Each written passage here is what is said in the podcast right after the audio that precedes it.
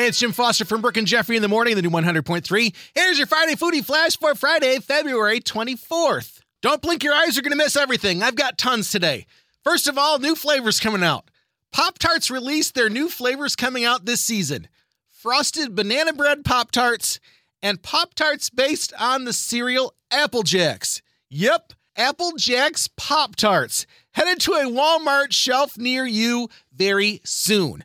Brooklyn's Van Leeuwen ice cream. Remember, they're the ones that did the gross Kraft macaroni and cheese ice cream and the absolutely fabulous Grey Poupon ice cream that I kind of liked. They're at it again. They've teamed up with the Idaho Potato Commission. How many people besides Five Guys can say that? They are creating a wild new combination they're calling malted milkshake and fries. It just launched yesterday. There's actual French fry pieces in the ice cream, which were created using Idaho potato flakes. Saying, quote, the flavor gives them old school diner vibes. Huh. Hopefully you get paid today because pints cost $12 each. They're available online and in select shops in New York City and LA while supplies last. And if you look at Walmart, once again, that's where I found the Grey Poupon ice cream.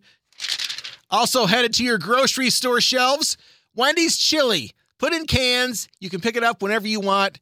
Crack it open at 3 o'clock in the morning when Wendy's is closed for some chili fries. Oh, or that taco salad they make with the chips and chili on it. Oh, yummy. With St. Patty's Day about 21 days from now, guess what's at McDonald's? Yep, the Shamrock Shake's back.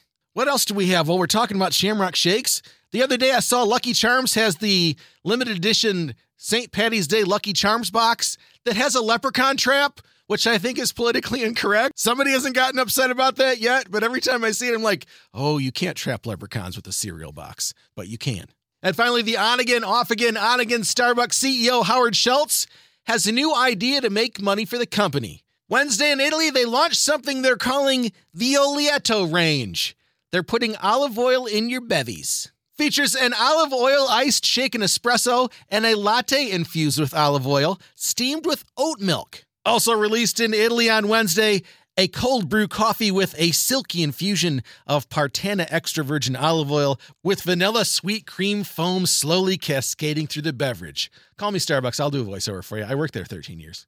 He says, of course, it has health benefits. You know, kind of like when everybody's putting that Irish butter in coffee, the bulletproof coffee. Kind of like that, right? Plans are for it to hit the shores of Southern California in the U.S. this spring and eventually make it to the Midwest. Or you can just have your own bottle of olive oil and take it along with you to the shop. There's your Friday morning flash. I told you I had a lot of stuff today. There's your Friday morning flash. Have a wonderful weekend and thanks again for checking out the new 100.3. She loves the 90s and 2000s.